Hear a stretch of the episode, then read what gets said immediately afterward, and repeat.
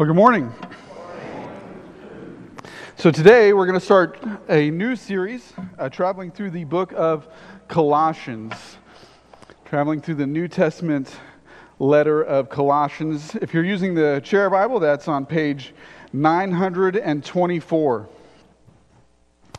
We've had several preachers throughout the last four to five weeks, um, and we intend to uh, maintain that structure. Uh, thank you Dale, thank you, Dan. Even Stephen did okay.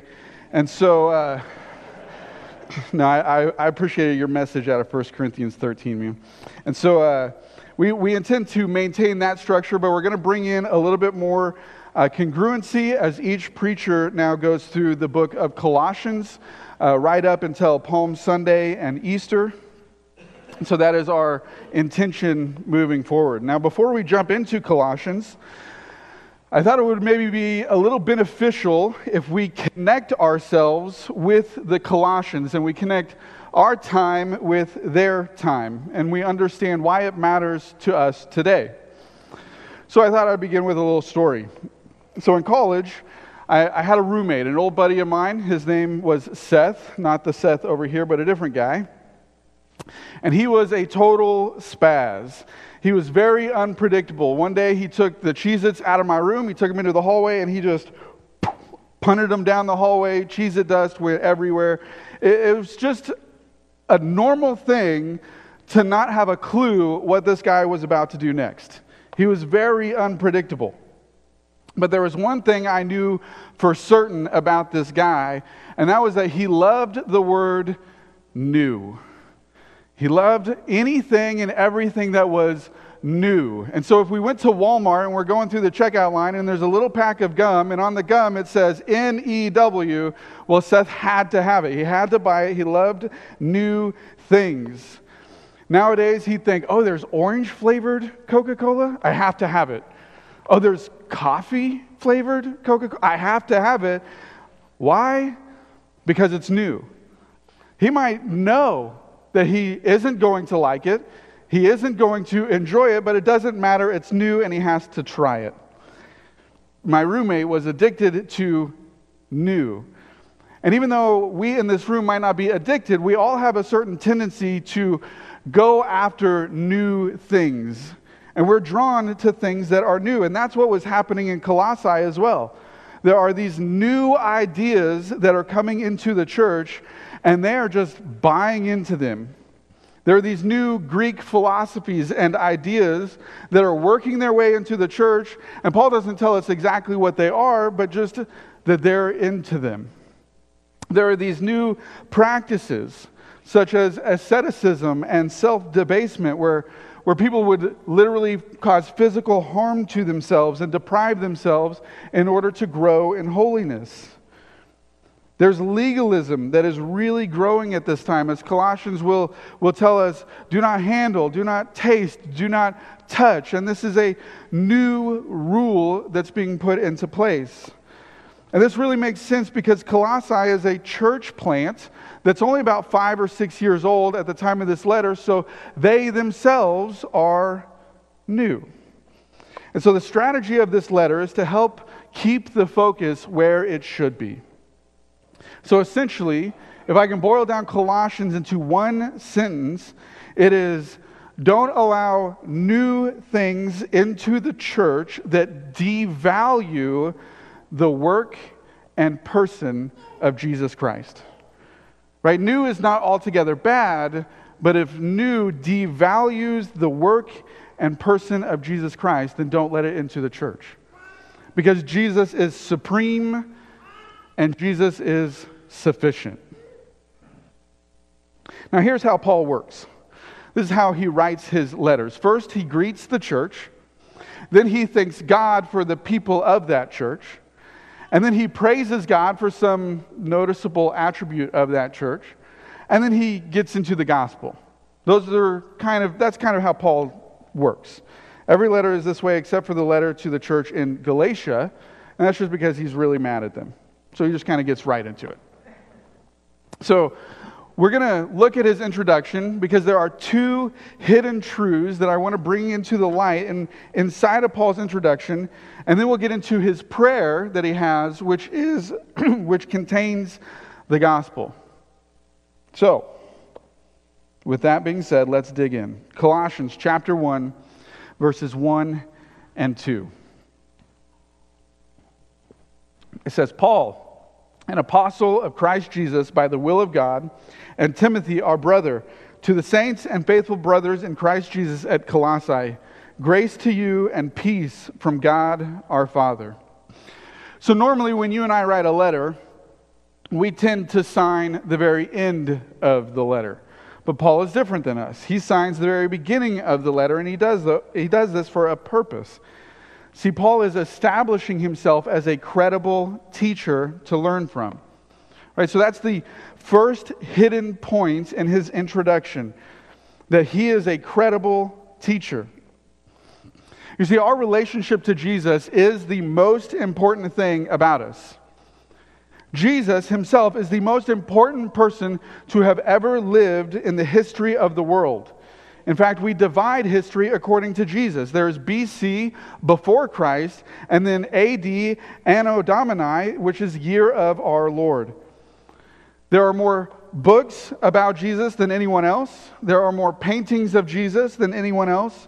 There are more songs to Jesus than anyone else in the history of the world because Jesus is the most important person to have ever lived.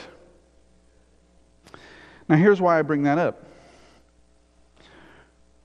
Who do you trust to learn about the most important person who has ever lived? Now, obviously, we want to learn about Jesus from Jesus. And so we read the red letters. But the Bible contains more than just the red letters. And so Paul says to the church in Colossae that he is a credible teacher, that you can learn from me. He uses the word apostle. Now, according to Mark chapter 3, there seem to be three primary qualifications for an apostle. And so we're going to read that. Mark chapter 3, verses 13, 14, and 15. It'll be on the screen behind me. He said, And he went up on the mountain and called to him, that is Jesus, went up on the mountain and called to him those whom he desired, and they came to him. And he appointed twelve, whom he also named apostles so that they might be with him and he might send them out to preach and have authority to cast out demons. Notice that he appoints 12. Not all of the disciples become apostles, but specifically 12 of them are given the name apostle. And there seem to be three qualifications for these 12 men, with the first one being that they are with Jesus. So an apostle was with Jesus. The second one is that they were sent by Jesus to preach. And then the third one is that they have been given some kind of special authority. And so an apostle is one who is sent by Jesus to preach and has special authority. Now, we already have a bit of a problem because Paul was not one of those 12. But here he is calling himself an apostle. And he does that throughout all of his letters. But he's very careful to say that he himself is not laying claim to the name apostle, but instead that Jesus Christ gave him the name. So let's take a little closer look at Paul's life and see if he fits our definition here. Was Paul with Jesus? Well, we see in Acts chapter 9 his conversion story where he was on the road to Damascus. He was knocked off of his horse by a blinding light, and then that light says, I am Jesus. So he was with Jesus. That's why Paul says in Galatians chapter 1 that Jesus was revealed to him. Okay? So he fits the first one. Galatians then continues and says that Jesus was revealed to Paul in order that Paul might go and preach to the Gentiles, to the uncircumcised. So he, he has been sent to preach. So he fits the second one.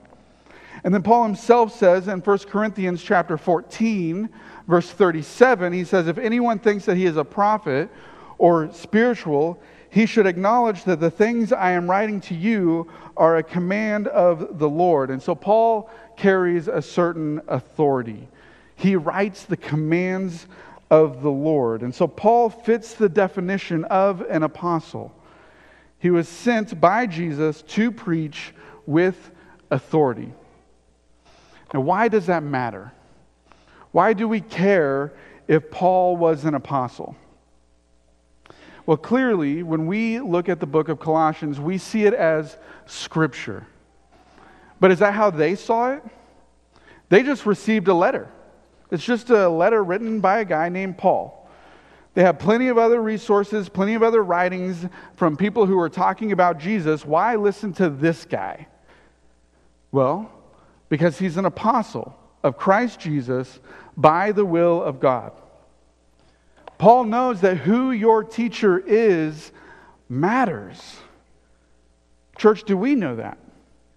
You see, there are authors, there are speakers, there are teachers, there are professors, and they all have ideas about Jesus, but who do you listen to? Who do you listen to? Because your teacher makes a really big difference. Some people listen to ultra conservative teachers, and it leads them down the path to the right. Typically, these teachers think, yeah, God made rules. That's a pretty good start. I think I'm going to add some more rules to that. You see, that was the problem in the church in Galatia. They were more conservative than God. They wanted to add the rule of circumcision to faith. And Paul rebukes them harshly. Some people listen to ultra liberal teachers, and it leads them down the path to the left. Typically, these teachers think don't judge one another, just accept everybody. That's what Jesus would do. And that's what was going on in the church in Corinth. They were getting drunk at communion. They had a guy marry his mom, or maybe as a stepmom. It's a little unclear, but either way, it's not good. And Paul rebukes them. You see, who you allow to teach you, who you allow to shape your worldview, who you give permission to to educate you and develop your theology matters. Nobody gets their theology 100% from the Bible alone. Now, some people claim they do, but nobody does that. It's a community effort. And we at First Baptist, we aim to be a church that lives according to the Bible. But in that, implicitly, is that we correctly interpret the Bible. And the only way to correctly interpret the Bible is to do so with one another and with the Holy Spirit. And so Paul says, I am a worthy teacher you can submit to me as my student. And so we would do well to evaluate who teaches us. Who are we listening to on the radio? Who is on the news in the morning? What podcast do you download? What books are you reading? It is not insignificant and it is not innocent. Your teacher matters. Paul says, I'm an apostle. I am a good teacher. And that's the first hidden truth. And then the second, he calls the people saints. He calls the faithful brothers in Colossae saints. Have you ever thought about this title? This title, this name, saint. That is an identity statement. Now, according to the Bible, there are basically just two identities you are either a sinner or you are a saint. And now, Paul is not using this word as we might understand it today as an ultra holy category of Christian. He's simply referring to the believer.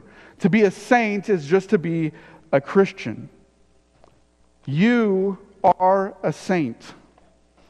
That's who you are. That is your identity. 40 different times in his letters, Paul calls Christians saints. But he never, or, or virtually never, uses the term sinner to describe a saint. Now, why, why would he do that? Because it's an identity statement, and you live out of your identity. You live out of your identity. Pop psychology knows this. That's why there's self help, self love, self esteem, self actualization. Like it's all about self because you live out of your knowledge of self. Right? The culture around us is consumed with self. It is my identity, my understanding, my being, my true self without any reference to God. But the reality is that your identity is not based upon how you see yourself, but completely based upon how God sees you. This is very important. Check out 1 Corinthians chapter 5 verse 7. It says, "Cleanse out the old leaven." Leaven being a metaphor for sin. Cleanse out the old leaven that you may be a new lump as you really are unleavened. For Christ, our Passover lamb, has been sacrificed. Like, did you catch that? It says, You don't have any leaven, that you are unleavened, right? Meaning you are without sin. Why? How? Because of Christ's death. We are in our most essential, deepest places unleavened. That we are without sin. It's not there, it doesn't exist. And this is an incredible truth that we have to wrestle with. Because the unique thing about the saint is that we now fight against sin, against our sin. And we fight it because it's gone which is really strange and a bit of a paradox when you're fighting something that doesn't exist, right? We must cleanse ourselves from sin because we are sinless. And when sin enters into our lives, we purge it because it doesn't belong. And why doesn't it belong? Because we're saints. Because we are not sinners. That's not who we are. You see, the fight against our ongoing sin is actually evidence that you are a saint. Satan wants to convince you that this fight against sin is proof that you are a sinner. But man, he's wrong. The fight against sin, the, the very real, daily knockout, drag down fight against sin is actually evidence that you are a saint. If we would just live out of this identity, if you are in Christ, then you need to see yourself the way that God sees you, not the way that the enemy portrays you. You are a saint. And you belong in the family of God. And then our text continues as Paul thanks God for the people at Colossae. And so we're going to read verses 3 through 8. Verse 3 says, We always thank God, the Father of our Lord Jesus Christ, when we pray for you, since we heard of your faith in Christ Jesus and of the love that you have for all the saints, because of the hope laid up for you in heaven. Of this you have heard before in the word of the truth, the gospel, which has come to you, as indeed in the whole world it is bearing fruit and growing, as it also does among you, since the day you heard it and understood the grace of God in truth, just as you learned it from Epaphras, our beloved fellow servant. He is a faithful minister of Christ on your behalf, and he has made, made known to us your love in the Spirit. So, what we see here is that Paul is giving thanks to God for the people because the gospel is bearing fruit in their lives. Now, to be fair, Paul had never actually met these people, he did not know the Colossians. This letter, as well as the letter to Rome, are the only letters that Paul wrote to people that he had never personally met. And so it's significant that in verse 7, we're introduced to a guy named Epaphras. Epaphras would have been the church planter in Colossae and the local pastor there. Apparently, he's giving this report to Paul that God is doing great things in Colossae and in the lives of the people there. That they have heard the gospel. They believed the gospel. They have been transformed by the gospel. And even though there's a threat of new things coming into the church, the Colossians are doing pretty good. And so Paul felt compelled to write a letter and say, Thanks be to God for you people. Now, remember what I said in the introduction. In this church, in the church in Colossae, there's a drifting off into newness. Not new in Christ, but new philosophies and new ideas. And because of this, the church needed to be reminded of the supremacy and the sufficiency of Jesus Christ. And so Paul writes them a letter. Now, think about it like this some of you are probably familiar with the buffet illustration, right? The idea is that some Christians treat following Jesus like going to a buffet. That, oh, I like this, and so I'll put some of that on my plate. But, oh, I don't really like that, and so I'm going to leave that on the buffet, right? Like, it's the glory of a buffet. I only take that, what, that which I want. And so these believers are saying, Oh, I, I, I like this religion, but I don't really like these commandments, so I'm going to leave those on the buffet. Or I like this theology, so I'll take some of that, but I don't really like the mindset of serving one another, and so I'm going to leave that behind. I recently heard a pastor talking about a problem he's having in his church, and he said, he said that his church is full of young men who just love theology. They're reading these like 700 page books all about theology. But when he goes to these young men and he says, Hey, will you please pick up this widow and bring them to church? They say, No, I don't have the time for that. They don't want to be inconvenienced to serve the body of Christ. And so, this pastor, whether he's right or wrong, I don't know, but this pastor told these young men, You're not even a believer. You might love reading theology, but you're leaving a lot of stuff on the buffet line. They're getting second, third helpings of theology, but completely ignoring the part of Christianity that actually changes your life. You see, we're not that different from the Colossians. We create a Christian life that we like, and it features the parts of the Bible that we enjoy, and we leave everything else on the buffet line. And so, in order to correct this, Paul emphasizes that Jesus is supreme that He is the highest, He is the greatest, that Jesus is the most excellent, that He is the utmost, and there is nothing better than Jesus. And not only is He supreme over all things, but He is also sufficient, that Jesus is enough. Basically, saying if you go to the buffet and you put Jesus on your plate and you leave everything else on the buffet line, you will still be full and you will still be satisfied. And so, Paul, he gets a good report from Epaphras. He says there are definitely dangerous things, new things coming into the church, but the people are doing pretty well. And so, Paul takes this report and he thanks God for them, and then he teaches them three signs of how the gospel is bearing fruit in their lives. We're going to call these three things signs of a saint. Because we're Southern Baptists, we have to. Signs of a saint.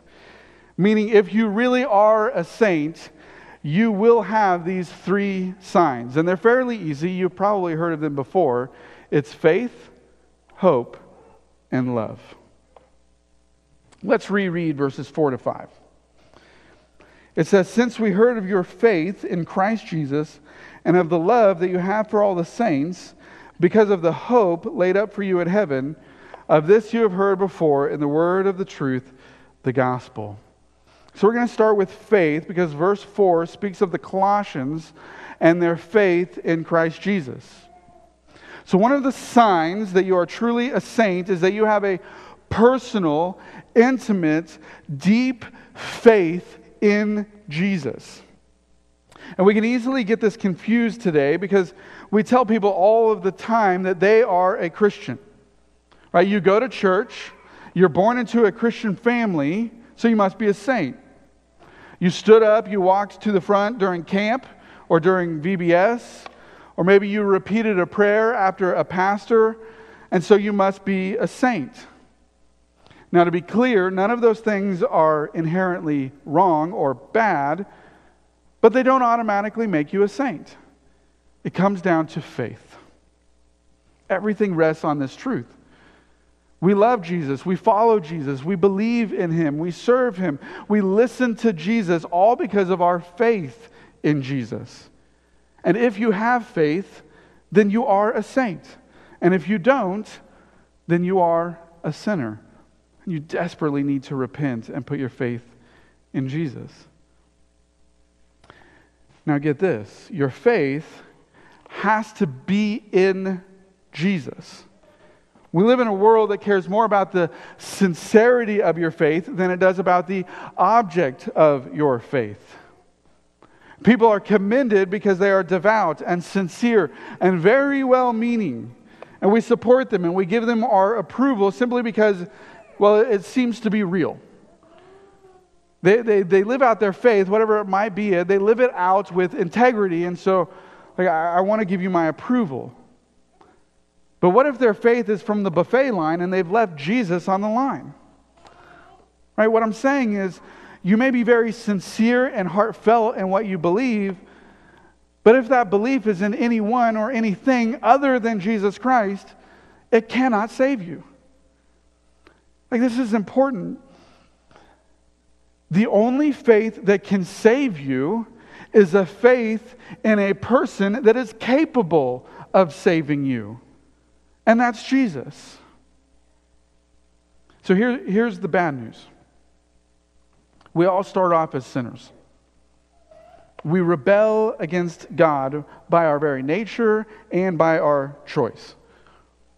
We disregard Him, disobey Him, and dishonor Him.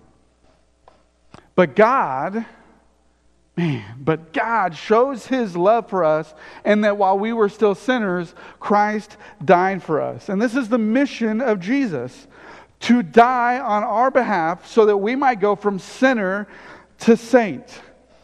That he became a man and he lived a life that I cannot and that I have not lived, a life of perfection and complete holiness.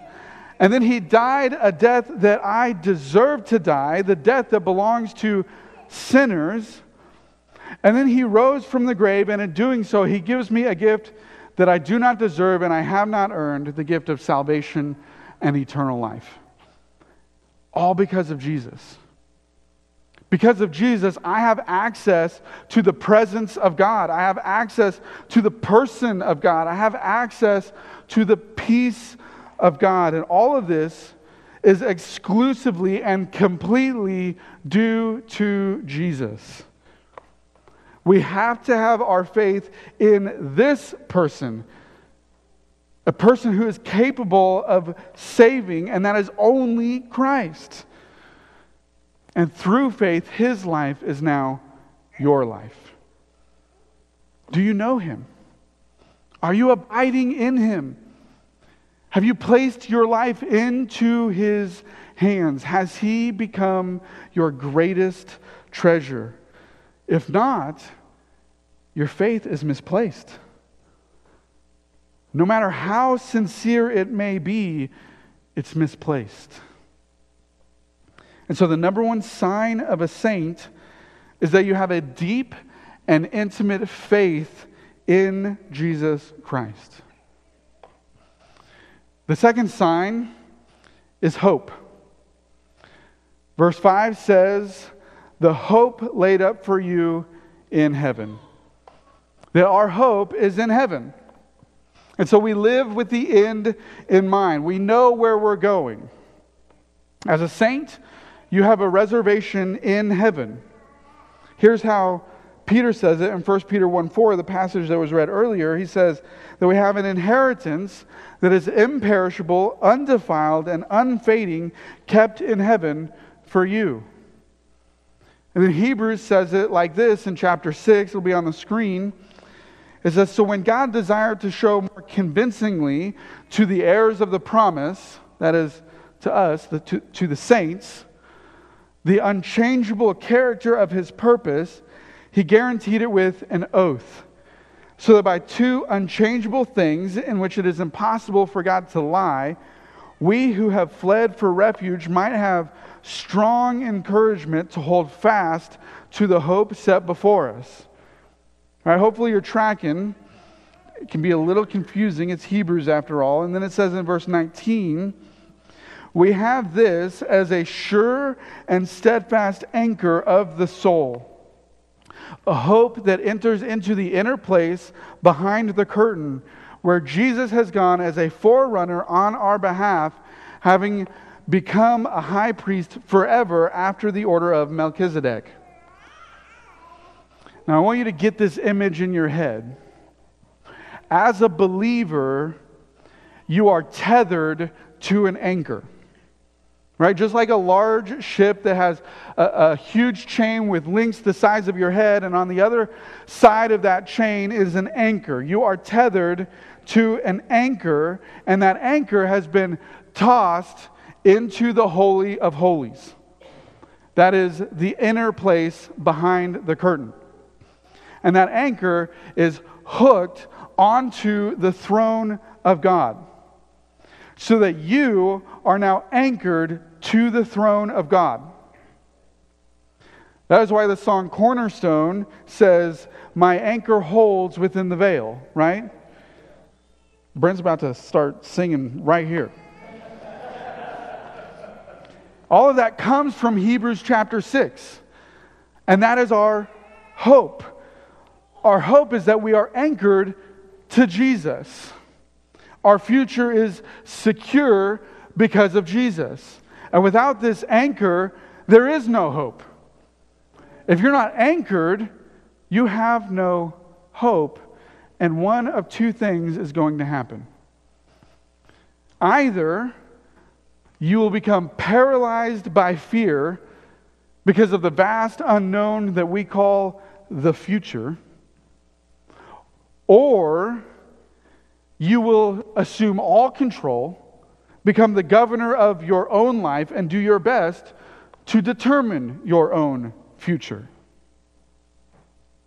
Without hope, you either become paralyzed by fear or you assume command of your own life. And those two things will keep you from loving one another. Without hope, you cannot love one another. It's all connected in these two verses. Notice again in Colossians chapter 1, verse 4, that it says, Since we have heard of your faith in Christ Jesus and of the love that you have for all the saints. All right, so the Colossians are doing a good job loving each other. But, but why? Because of verse 5. Because of the hope laid up for you in heaven. You have faith and you have love because of hope. It's all connected. Hope is the birthplace of the self sacrificing, self denying love that we should have for one another. Because we just let God take care of us. My future is secure. I'm fine. I don't have to become preoccupied with myself. Instead, I can say, Lord, I want to be there for other people because I don't need to be there for myself. Like, are, are you tracking? If we rest in the hope that Jesus will take care of us and that our future is secure, then, then, and only then, am I free to love other people. Because I don't have to spend all of my love on myself. And so the saint is willing to sacrifice themselves and deny themselves in the here and in the now because of the hope that is laid up in the future. Think about children. If you tell a kid to wait, or if you say, well, not right now, you might as well have just told them no. Like, no, no, absolutely not, never and forever, no. Like, sometimes our kids will ask for candy, and the answer is, well, not right now. Maybe after dinner, you can have some candy. Like, I might as well have told them, listen, because you asked for candy, we're throwing it all away. And you will never eat another ounce of sugar in your life. Like, I think that's what she heard. And of course, I'm exaggerating just a little, only a little. But children don't know how to connect their present with their future. Children can't really do that. But as a saint, because of our hope in Christ, we do connect our present with our future. We can say, Lord, I will deny myself. Right here, right now, I will sacrifice my time, my energy. I will renounce worldly pleasures as long as I can have a future inheritance that is imperishable, undefiled, and unfading. Let me give you another illustration and then we'll move on to love. Hebrews chapter 11 says that by faith, Moses refused to be called the son of Pharaoh's daughter. But being the son of Pharaoh's daughter would have been a really big deal. It would have come with a lot of perks. He would have been lavished with these extraordinary gifts and these extraordinary riches. Like Moses would have had it made, not a care in the world. But he did not want to be called the son of Pharaoh's daughter. He was willing to sacrifice the here and now for the future. And so he chose a life of hardship with the people of God rather than the pleasures that come along with being associated with Pharaoh. Like that is hope in action. Moses had hope. And so there are three signs of a saint there's faith, there is hope, and, the love, and then there is love. The third and final sign of a saint is love. If you have a deep, intimate faith in Jesus, if your anchor, if your hope is anchored within the veil, then you will bear the fruit of love. Notice that Paul has heard of their faith and their love. The Colossians have a reputation for their faith and their love, which means that love is it's a public thing. And when we add verse 8 to our understanding, we further understand that love is given to the saints by the Holy Spirit. And so the third sign of a saint is that they have spirit filled love for one another. Now we know that we get our love from God, right? 1 John 4:19 says we love because he first loved us. And so our love comes from God. Why can we love one another? Because the Godhead loves one another. We get love from him. The Father loves the Son and the Spirit. The Son loves the Father and the Spirit. The Spirit loves the Father and the Son. Now, I can't fully explain the Trinity, nobody can, but I know that there are three persons and one nature, three in one. And I know that there is perfect love within the Godhead. And that through the Holy Spirit, we have access to that same love. As a saint, we have access to a never ending flow of divine love. Our love comes from God. And so when God says, Love your enemies, how do we, how? God, they're my enemy. It's impossible. unless God gives you the love that you need to love them. Right? And then there's the story of the Good Samaritan that teaches us to love strangers. Well, I don't even know them. How am I supposed to love them? And God says, Well, I love them, and you have access to my love, so go and give them my love. God says to love one another, that the saints are supposed to love each other. And sometimes, I'd even argue most of the time, this is the hardest one. Like, there's no hurt quite like church hurt. I've been a family pastor for seven years now. And when I counsel people through pain, most of the time, okay, not all of the time, but most of the time, that pain was caused not by an enemy, not by a stranger, but that pain was caused by family, whether that be their spiritual family or their biological family. And so, what is the answer to when somebody hurts you? What do we do when there's pain? Well, we love them. And love is a public thing. You see, whether or not you are the one who caused the pain, or whether or not you are the one who has been hurt, you go and love the other person. And I'm not talking about, well, I decided in my bedroom by myself that I love you and it's all good. Love is a public thing. And so you go and you work it out together in love. Is it easy? No, it's not. But it's what you do as a saint. You see, love surpasses everything faith, hope, and love. But the greatest of these is love. Love is bigger than our issues. In love, we can work through our, our problems, our issues. Without love, we can never work through our problems. We can never work through our issues. That's why it's at the very beginning of, of the book. Paul is going to get into some issues, but he first commends them for their love.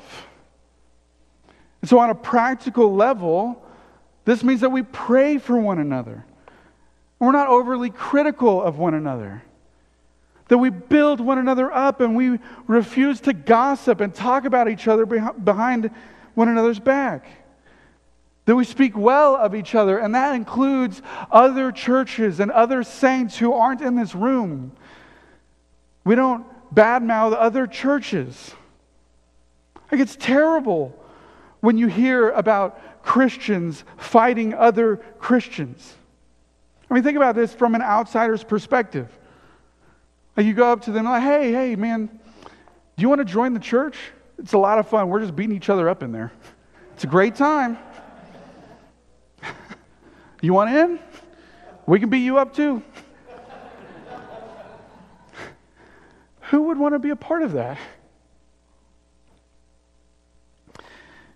You see, love, like Christ like love, will transform you. It will transform your family. It will transform this church. And as Jesus says, the world will see your good deeds and then they will give glory to your Father in heaven. I mean, the, the early church, the early Christian church, knew how to love. And the world paid attention. The world did not marvel initially at the teachings of the church or even at the teachings of Jesus. The world marveled and took notice because of love. I'm going to finish with this, and so I invite Jason on up. The, the Colossian pastor this guy named Epaphras was simply telling people the truth about Jesus. He was just sharing the gospel. And that began to excite people. it began to awaken them out of their hopeless state. The Colossians found hope. And in finding hope, they also found faith and love. And a healed community of beautiful people came into being. And it caught the attention of the surrounding world. It would seem as if this is God's preferred method of evangelism. Like we have good preaching in this church. And we've had good preaching for a really, really long time. And so perhaps some of you have fallen into the trap that you cannot be used by God because, well, you just don't know the Bible, or, or you don't know the Bible as well as the pastor knows the Bible. That's not true. God wants to use each and every one of you. You are the true evangelist. Evangelism requires love. And you are out there rubbing shoulders with people who have no hope. You hear their sad stories. You meet them in the stores. You have coffee with them. You. You are the ones who can spread the word of hope. That's how Christianity grew in the early world. It was through the saints loving one another and sharing their newfound hope. The gospel had power to change people back then, and the gospel has power to change people now. It has the power to awaken, it has the power to give hope. And out of hope springs forth faith and love. It's a remarkable thing. Independence, Kansas is our corner of the world. And we too can see the very same things happening in our town that was happening in Colossae. Like, what excitement will come into your life when you reach out with the gospel to the hopeless people around you? Like, what excitement will come into your life when you love one another? Will we do that? Will we love one another? And will we spread the gospel? I want to imitate Paul and I want to pray and give thanks to God for you. And then after that, Stephen's going to come up and he's going to lead us in taking the Lord's Supper. Let's pray. Father God, we are so grateful for Jesus. God, we do not want to be a buffet Christian, so to speak. God, we want to live out everything that you taught. We want to live this relationship that we have for you. We want to live out our faith and our hope and our love. So, God, when our faith is weak, when we've got these doubts, when we've got these insecurities that we wrestle with, God, I pray that you will strengthen us. That you will make it evident that our relationship with you is real and it's beautiful and it's making a difference. God, give us hope, steadfast hope. Life is so hard and it's so difficult in moments that if we did not know that we're anchored to Jesus, we would be lost. Lost in the pain, lost in the confusion, feeling like we're just going through the motions, floating through space. God, remind us of the reality that we are tethered to Jesus Christ. God, help us to love, to truly love one another, to sacrifice ourselves, to deny ourselves, to go out of our way, to be inconvenienced in order to love one another. God, may our love be on full display. Not, not so that we may boast, but so that we can point to Jesus. We can point to the Father. We can point to the gospel. God, we love you. God, we pray that your kingdom will come in Independence as it is in heaven. In senior, we pray. Amen.